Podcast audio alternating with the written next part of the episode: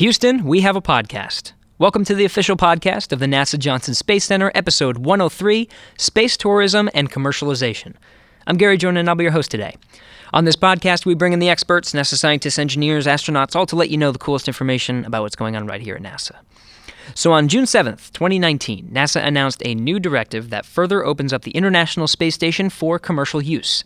This means a really brand new way that business is done in space, and it widens the possibilities for commercial companies to explore different markets, to manufacture goods, to test their own habitable structures, to conduct marketing and sponsorship activities, and to send more people to space through space tourism and private astronauts. This announcement was a big deal for us because it's a significant shift from how we normally do things. But why do this at all?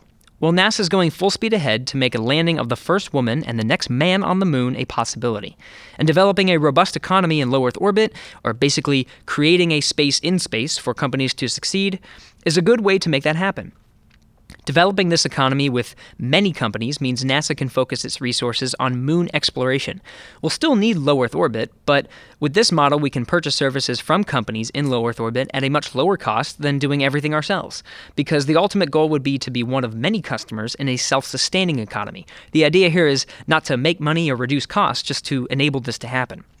But really, this is all just skimming the surface. This announcement was densely packed with tons of details and nuances.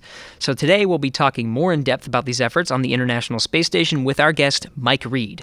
He's the Commercial Space Utilization Manager for the International Space Station program here in Houston. Mike is great at explaining all of this in a way that makes sense, so I was excited to bring him on. So here's everything about space tourism, commercialization, and marketing with Mr. Mike Read. Enjoy.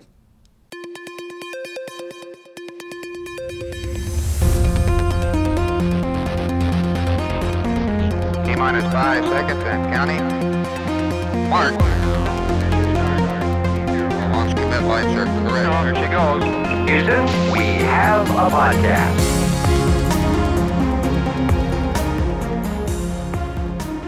Mike, uh, thank you for coming on the podcast today. Well, thanks for inviting me to do this. I uh, know you've been waiting a long time for this to happen, and I know just back and forth from the time that we've been working together, this is this idea of commercialization has is not new. We've been we've been working on it for a while, right? Uh, actually, we've been working on it longer than I even thought. Wow! So this this goes all the way back into the days of shuttle, where we launched uh, commercial communication satellites. We flew payload specialists from Hughes, Gregory Jarvis, who, who passed away on 51L, uh, was a commercial astronaut, maybe the first commercial astronaut. And then uh, in the 90s, we flew SpaceHab missions on shuttle. I think we flew about a dozen at least of those um, through the Mir program as well, Shuttle Mir. And then we've been doing commercial research uh, in space for all of that time. And through the 2000s to, to date, we've had a number of commercial companies, especially since we started the National Lab back in 20. 2011 started operating it for commercial purposes. And I think that's important to know. This is this is something that's existed for a long time. The idea of commercialization. I think some of the more some of the things we've been announcing recently are a little bit new, and we can go into those later. But um, give us kind of more of a, that historical perspective. What is what is the traditional model of how we've been working with these commercial companies, like you've been saying, over the past couple decades? Well, so the traditional model of research is government funded. Okay. Really, I mean, it's through academia, through um, uh, through other government agencies where we, we issue grant announcements and we select peer reviewed science and we go do it. Um, the commercial aspect of it is is uh, is different in that it's more towards improving products or developing products, uh, perhaps. Uh, Procter and Gamble's been doing uh, research on colloids, which are the uh, uh, microelements inside of a fluid. Um, keeps things from separating, keeps your your uh, ketchup from having water and tomato sauce on the shelf, right? For instance, but they've been doing colloids for probably about 15 years with us. Um, Merck is now doing uh, um, protein crystal growth. We've got uh, pharmaceutical companies doing rodent research. Um, so it's really it's really grown to where they're covering their costs, whereas before it was grant funded. Um, we still help them with the implementation partner costs because it's expensive to adapt uh, a research investigation from terrestrial to space. And so we, we help with that, help them to prove that there's goodness in doing research in, in space. And that that's a totally different model than, than the traditional grant funded model. Yeah, and a lot of this is a lot of this through the um, ISS National Lab. It is. Okay, so where does where does that come in? The the difference, I guess, for those who don't may not understand the difference between ISS National Lab and research, like you're talking about, and some of the stuff that NASA's doing. So so NASA, we go by what we call the decadal surveys, and so that that uh, it's, it's done as it's suggested about every 10 years, and it influences the kind of research that, that uh, um, the community believes we ought to be tackling and funding. So we have our own fundamental and applied research interest, and that's that's half of all of the research that we do. The other half falls under the National Lab, which is other government agencies doing things similar to NASA but driven by different goals. Um, it's academia, and then it's most importantly the commercial sector. So companies that want to do research to help their product development would come in through the National Lab, and that's the other half of all the research. Yeah, it's it's the idea that the International Space Station is a laboratory in and of itself, but the difference is that you take microgravity out of the equation, and there's a lot of things that you can figure out by, by doing so. Yeah, sometimes it it, uh, it speeds things up, sometimes it slows things down. So hmm. the the colloidal separation in gravity is much quicker. It's it's minutes. Um, because of the gravitational pull, but in space it's days. And so when you slow down that that uh, sedimentation, you can really see the interactions between the, the different uh, uh, elements that are w- within those fluids, for instance. Um, flames are totally different. There's there's no convection, so heat doesn't rise in space, and so a flame is much more uniform, and it's uh, it's it's much different studying things like that in space with, without the gravitational pull. Yeah, and a lot of this, uh, like you're saying, is is for researching, is for figuring out what exactly is happening. Then later down the road, the idea is to commercialize something that you have figured out through that research. The, on the commercial side, it, it would be. I mean, mm-hmm. their goals are going to be whatever their business model says they should be, right? Right. And so if they can if they can find a way to build a product. Um, that, that uh, doesn't separate, meaning it doesn't look um, it doesn't look as attractive to a potential purchaser on a, on a store shelf, well, that's to their benefit. Or if they can figure out elements of muscle wasting or, uh, you know, um, bone deterioration that can lead to uh, a treatment for that, then that would be in, in a pharmaceutical company's interest. But doing things in space just allows you to take a little bit different approach than the long traditional 10 year, 12 year drug development um, program on the ground. Yeah, I know definitely drug development is one of those areas that's particularly interesting for, for microgravity. But the going back to this this idea that commercial activity in space is not new. In fact, it's it's something that we've actually invested in and it's become regular as part of operations. I know particularly is commercial cargo transportation. Mm-hmm. Now, you know what we what used to be the space shuttle taking up um, cargo to the International Space Station. Now we have SpaceX Dragon. Now we have Northrop Grumman's Cygnus. We have commercial vehicles as part of that. Was was it partly the success of that program that kind of sparked this idea of, huh? Maybe commercialization in space can actually can actually be something we should look into. Uh, I think uh, that definitely is where we're at now. Mm-hmm. Um, what we did with the commercial cargo program, we first released an announcement in 2006 for that. I think the first actual cargo delivery was in 2012, so about a half a dozen years later. Commercial Crew was announced in 2009. It fed off of how we what we learned and how we did commercial cargo. Um, but but I think all of those were in a those were set in a different time when we knew shuttle was only going to fly so long. At the time, we didn't know when the last shuttle flight was going to be, but we also knew that doing this the traditional government uh, program way was probably not going to be affordable in the long term. So those were the first big steps was getting NASA away from paying for the, the vehicle, launching the vehicle, operating the vehicle. Uh, it, it's a totally different model because our, our commercial partners now do that, and we'll soon do that for crew. Yeah, that's right. That's the commercial crew. We're talking SpaceX and Boeing developing crew capabilities, and that's obviously you know NASA's a big part of that because we want um, a ride to the International Space Station. But that idea of a commercial company, like you're saying, owning and operating their own vehicle, now it opens it up for more opportunities beyond just providing that service for NASA. Well, and the next step, of course, is is a, a commercial destination. Yeah. I mean that's that's what we really want to see. I mean we're we're always going to have a need to be in low Earth orbit. And the space station, for certain, is going to be the last U.S. government driven platform in low Earth orbit. It's just it's it's not affordable to to sustain a government program when you want to go do a deep space or, or a moon mission. Yeah, it's definitely an important thing, and and and I definitely want to get into the nitty gritty of especially the recent uh, commercial and marketing policies that have come out. Um, but you know, kind of going back to the general idea, um, this is something that's important, right? Why is it important to allow business opportunities in low Earth orbit? Well, it's self-serving. It's totally self-serving for us as an agency because we are always going to need a LEO platform, a low Earth orbit platform. We're going to need to do our fundamental and applied research. We're going to need to do crew training and proficiency because we're not going to send a crew to the moon on their very first mission. Uh, it's just not going to happen. And we're we're always going to need to test new systems because systems and fluids they operate differently in microgravity than they do in 1G, and we we've learned so much about what we didn't know uh, by running systems over long periods of time on the space station. So it's a it's a commercial uh, and business test bed, but it's also critical to us in our in our exploration needs. So, given that ISS will be the last government driven program. And given we're always going to need to have a place in LEO, if there isn't other demand for this, we're stuck holding the bag for the entire operating cost of what, whatever the next destination looks like. and that's not tenable either. So we are doing this in our own best interest to help companies, leveraging the assets of the space station, to help them see if there's a business model in space, whether it be for tourism, for marketing, uh, for, for uh, cell line development, personalized medicine, um, pick it, in space manufacturing.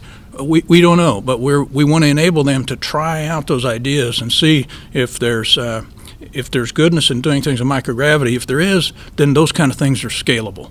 They'll need a good bit of the next destination in space. And that way we become one of many customers rather than the only customer. Yeah. Which is critical to our ability to continue to afford to do exploration. Yeah, which is at the at the very core of the reason why this policy change is more of that enabling part. The idea is to is to at least make available the opportunity for an economy to grow and, and become some something robust so that we can get to that point like you're saying one of many customers. So policy was was was a big change in direction for us. It's been yeah. as you mentioned at the outset it's been a, a lot of years coming. Um, uh, and frankly it's taken uh, the administration the hill it's taken a lot of people to, to nudge us in that direction telling us it's okay. This is this is what we want to see you do. Um, and so the policy was was developed over uh, uh, over a number of years, but it all kind of came together in the last year. So it, it's it's really different for us. You know, the Russians have done spaceflight participants, uh, a number of those. Um, back uh, in, in the 2000s when they were doing those, it was difficult for us because it was an interruption in our mission, and mm. it was it was an interruption in day-to-day ops on station, and, and frankly, we, we weren't enamored of it at all, to, to, to say the least. Um, but we did a bunch of commercial studies last fall, and one of the things that they, they all pointed out, virtually all of them pointed out, was that, you know, allowing private astronauts, tourists to professional astronauts from other countries uh, to access space station was a big uh, portion of revenue that could close a business model. Mm-hmm. Yeah. So, and that was part of those studies that, and you kind of listed off a couple of them already. You talked about um, in space manufacturing, you talked about drug development. These are some of the areas where we said, as NASA, hey, commercial sector, hey, hey, private sector, if you were to make money in space, where would be your opportunities? And I guess, yeah, space tourism, spaceflight participants is, is, uh, is a big place for a commercial sector to thrive. and we came, we, we came full circle on this one you know, we, we not only does it help stimulate demand mm-hmm. for a, a, platform, but it also drives demand for the access to space, transportation, which the more you sell of anything, economies of scale will tell you, the cheaper it's going to get, which benefits us as, as well. So uh, that was uh, that was a very important uh, aspect of, of deciding to allow these standalone private astronaut missions to to access space station. Yeah, yeah, and and that's part of the economy. Is it up front? It's going to be it's it's going to be a little bit more difficult, but eventually the idea is the more frequent it becomes, the and the more regular it becomes, uh, the cheaper it'll get, which is huge for us. And I think you you mentioned cost already. Cost, I think, is probably one of the one of the greater barriers to entry for a company to start becoming, um, uh, uh, I guess, commercial or profitable in space, right? Well, it, yeah, access to space is the long pole in the tent. Yeah. Uh, the cost the cost of doing business in space the biggest the biggest cost is, is access. So. Um, uh, one of the things we, re- we rolled out in our commercial strategic plan uh, a couple of weeks ago was um, a solicitation looking for ways to drive down that very thing, the, the cost of getting to space. So we'll see what what uh, the private sector has, you know, has in mind for how we could tackle that. How we, as a government agency, doing things that uh, are inherently governmental, that we can bring a special project together uh, to, to maybe drive down uh, whatever whatever the technologies are that make this so difficult. Maybe it's supply chain management. We, we, we don't know. Maybe it's uh, financial incentives to do business in space that don't exist right now. So we have multiple government agencies working with us. The FAA, uh, Commerce, and, and others are all they're all on board and, and wanting to, uh, wanting to help enable this because they recognize it's not just a NASA thing; it's it's a U.S. thing. Yeah, yeah, very much so. So let's go into the nitty gritty. Let's talk about what um, let's talk about what has been announced uh, most recently. I think uh, one of the top things is is just the policy itself on, on commercial activities and what can what now can and cannot be done uh, regarding commercial activities and the time allocation that we're dedicating to doing that. So what's what's happening there? So we've we've never allowed marketing on the ISS.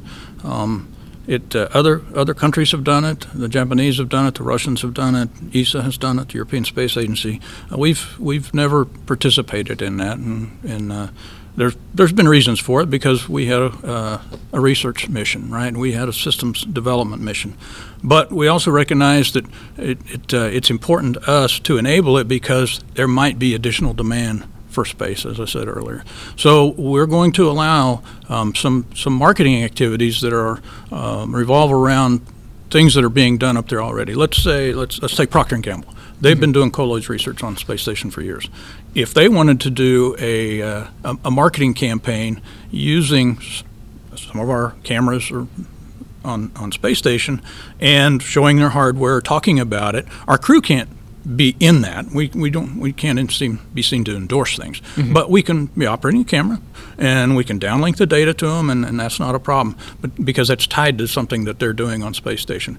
Um, when private astronauts are up there, they'll be able to go one step further, which is do things such as marketing of products that don't have anything to do with things going on on space station. So if if McDonald's wanted to do uh, an advertisement filmed in space, those private astronauts could do that. Our crews cannot, but they could. And so that's that's a huge shift that, that we're we've come out and said now not only are we not going to fight this, but we're actually going to announce that we're going to enable it which I think is pretty cool. Enable it and dedicate time to it. I think that's a big that's a big part of this whole thing.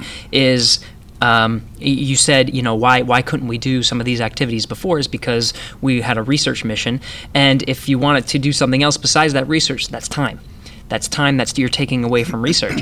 Um, now we're actually using a part of NASA's time to actually do that to pick to have an astronaut pick up a camera and film something or to do something like that. We, we have we still have a research mission. We always will. Sure. Um, we uh, crew time has been and likely will be again one of our our limiting resources.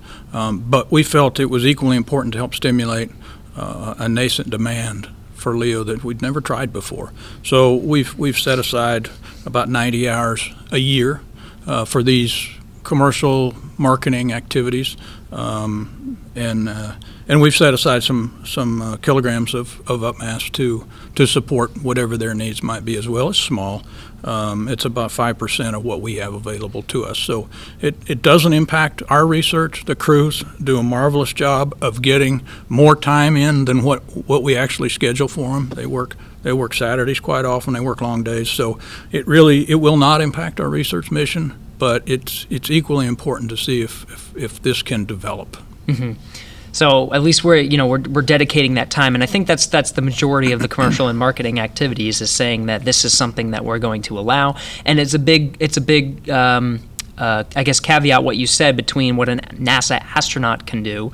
Um, it has to be related to space, uh, and it you can't have the astronaut in front of the camera Correct. personally endorsing anything. A little bit more freedom when it comes to private astronauts, which, like you said, space tourism, space flight participants. This is a big um, this is a big commercial opportunity. So what's what's happening there in the world of private private astronauts? How is it all going to work with? Uh, the, I guess the difference between that's a, that's a big question. I know that that we're getting in our office is you know how does this work? What do you have to do to become a private astronaut? You have to train. Yeah, or which companies do you go for? What, what do you ride on? You know, how's this all working? The, the beautiful part about it is it's all business to business. Yeah. So we, we have to enable them on our side. There's a lot of things that we have to do, but we've pointed them to, to the two crew providers, crew vehicle providers that we have already or will have already flight certified once they fly. That's Boeing and SpaceX. If another one develops and we certify it, then well, okay, we got three of them now, but they have to go to a U.S. provider. Um, we'll get away from uh, our citizens paying for a ride on a Russian Soyuz uh, vehicle, which doesn't do our economy any good. Um, we we will have to work them into the flight plan. Um, so it's probably for training purposes. It just entirely depends on what they want to do. If they're if they're um, a country that doesn't have a, uh, a presence on the ISS now, that wants a space program, the, they could have selected one of their astronauts to become what we would call a sovereign astronaut. They could train professionally, just like our crew does, to be able to do research and, and other things on board. They wouldn't need to know how to operate the systems because that's what that's what our crew and, and the Russians uh, crew and our partner crew do. But uh, that that could be easily a two-year program to, to, to train. Um, and it's probably that long for us to get it in and planned in, in the flight sequence anyway uh, to accommodate them. We think we can accommodate maybe two of these a year, less than 30 days. Any longer than that, you start getting into some medical uh, requirements and, and exercise requirements and things that are going to be hard for us to accommodate because our crews have subscribed that. But if you want to go up there and be a spaceflight participant, what we call space tourist, uh, it could be a lot less time than that. We, we teach you how to use the comm system, uh, uh, the uh, the internet, satellite phone, if you're going to use that, um, how to use the galley and the waste and hygiene compartment, and and what not to touch here, here, and here, right? Um, so that's a lot less time than what it would be if you're going to go up there and you're going to operate as one of our crew would operate. Yeah. The I I mean the idea is no matter what there's going to be some training involved. Uh, Absolutely. at the very bare minimum you have to know how to work stuff. And then in the event of an emergency you have to know how to properly get out of there. Exactly, and, and you know, training using our emergency equipment would be another thing that they would do. Maybe a, a bit of the medical, uh, but but it'd be minimal. Yeah, but the idea is the now we're we're at least opening up the International Space Station, allowing the commercial and marketing activities, um, uh, enabling the uh, space tourism and and private astronauts, more professional astronauts, depending on the training. Um, but this this whole idea of destinations, and I think this is a very exciting one. Uh, like you said, i- you know, this International Space Station is not going to be there forever. Let's develop this this this space, this LEO, low Earth orbit, uh, where there can be commercial destinations uh, flying, and the idea is we are enabling the ability to test those things. So what's a what's a destination? I think that's a that's something that we kind of throw out there, but it might not be kind of something that people really grasp onto. A, a destination could be a, uh commercial module, a commercial element on the space station, um, which I'll come back to in a minute. Yeah. It could also be a free flying platform. It might be in proximity to the space station so that it could take advantage of the cargo vehicles that are already going to space station. Maybe maybe they visit space station and then they visit the, the free flyer, the commercial commercial free flyer, and then and then uh, you know come back uh, and return. Or uh, uh, it, it, it could look like several of those. I mean, we're going to always have a need for, for space, and so we want that platform, whether it's tested on ISS and then separates, or whether it goes direct to free, free Fleet Flyer. It's easy for me to say. Whether it goes direct to Free Flyer, it doesn't really matter as long as it c- is capable of functioning and providing the research accommodations that we need. So that, that's the long-term goal. Um, part of that, part of the uh, strategic plan rollout the uh, the other week was to enable both of those things, and those solicitations should be hitting the street uh, this week uh, to to announce that we're we're soliciting. Uh, proposals to put a commercial module on the Node 2 forward port of the ISS to extend that. Uh, it would operate as an element of ISS, but it would have um, different uh, rules of the road, if you will, on things that they can do inside, especially with the with private crew, uh, such as those pure marketing activities that we were talking about, which Sure. That, that's probably going to be the easiest thing to enable because it doesn't really require any other equipment other than whatever props they're going to use in, in, in the spot, right? Uh, our our uh, video equipment, our, our uh, cameras and all that are, are on board and, and they can be used for that. So either one of those uh, are important. Um, and, and like I said, those will eventually provide the services that we require. So the idea is um, we don't know exactly what that destination, what that commercial module could look like. So let us know what you think would be a commercially viable thing. That's the, the what we're kind of requesting there. And that's that's pretty much the case. We'll, we've part of the part of the rollout the other week was we quantified what our long-term needs were going to be in, in low Earth orbit, and companies can look at that and say, okay, what what of those things does it make sense for me to try to provide so that I can get the government as a customer? Because they, of uh, the studies we did, they not all of them, but most of them need the government as a primary customer in some way, shape, or form the ones that have business models that look like they could work have us as maybe maybe a, a large customer, but not the majority customer. Um, other ones that need us as 80, 90 percent customer is probably not um, probably not very uh, attractive to us. Uh, same reason that you don't want to be the only uh, big box store at the mall and have everything be empty because you're going to pay the whole cost of the operating the mall. We don't want to do that, and that's that's just not that's that's not a good recipe for a robust economy in low Earth orbit. So, who can participate in this? I know I've, this this is another big question that we've been we've been getting a lot. Is um, I, th- I believe it's this is a U.S. company endeavor. So it's so when, when we're talking about all these different commercial companies that can do this, that, and the other thing, it, this is a, this is a U.S. company thing. Absolutely is. I mean, the American taxpayers have put billions of dollars into developing and operating and doing research on space station. Um, the creation of the national lab was to start providing some um, return to the U.S. economy in the form of commercial research on space station. That was important. Um, but for the long haul, we're going to enable the, the using the resources that we have rights to, we NASA have rights to on station. We're going to enable a broader participation by the U.S. economy, U.S. commercial sector, um, in developing these elements, in in doing uh, scaled scalable research on ISS, and and in developing the free flying platforms. Yeah, but that's not to say that you know the customers don't necessarily have to be U.S. It's it's the it's the businesses themselves. So, like you're saying, for the example of private astronauts, if a company, if a, if a different country wants to have their a representative of their country as the first astronaut from whatever country it may be, they would just have to go through these U.S. companies to make that happen. That's absolutely true. We've got commercial companies that own and operate their own hardware on space station right now that bring in uh, users, researchers from all around the world.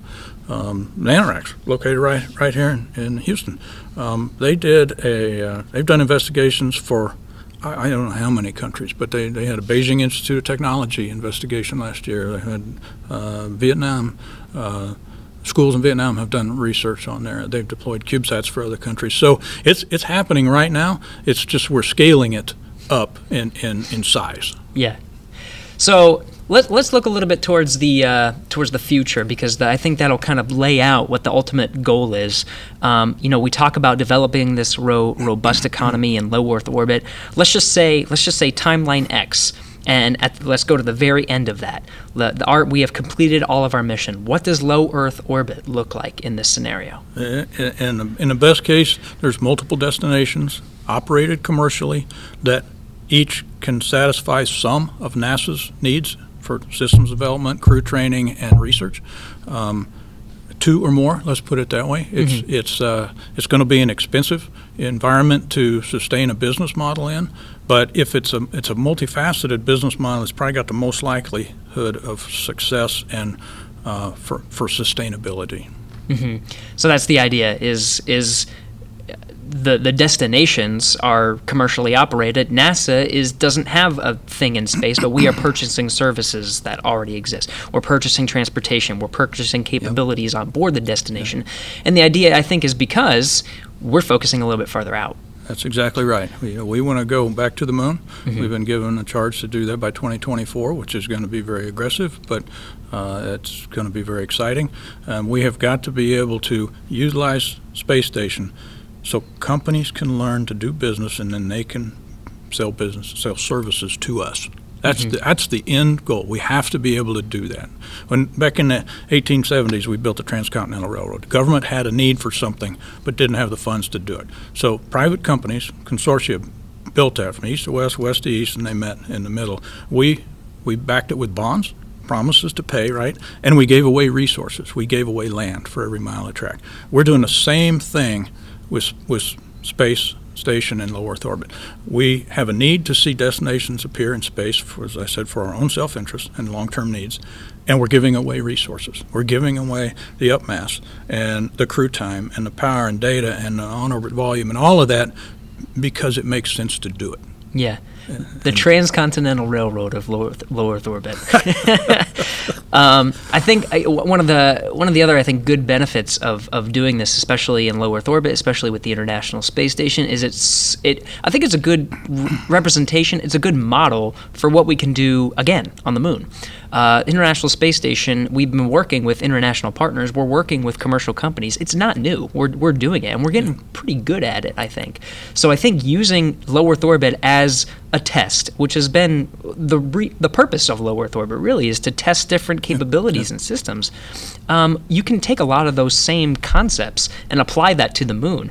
The administrator has already talked about working with commercial companies to actually make this moon landing and a, this Artemis program a success. It's it's it's something that's needed. Yeah. Well, the administrator has multiple degrees in, in business and finance, so it's not uh, it's not a surprise that he is on board with this commercialization uh, this commercialization effort. Uh, well, Mike, I think that's a very good um, snapshot, really, um, and, and, and just in depth description of all of this low Earth orbit commercialization efforts. It's a very exciting time and a u- unique model for the way that we're actually doing human space exploration. So I really appreciate your time. You bet. It'll be interesting to see how this all plays out going forward.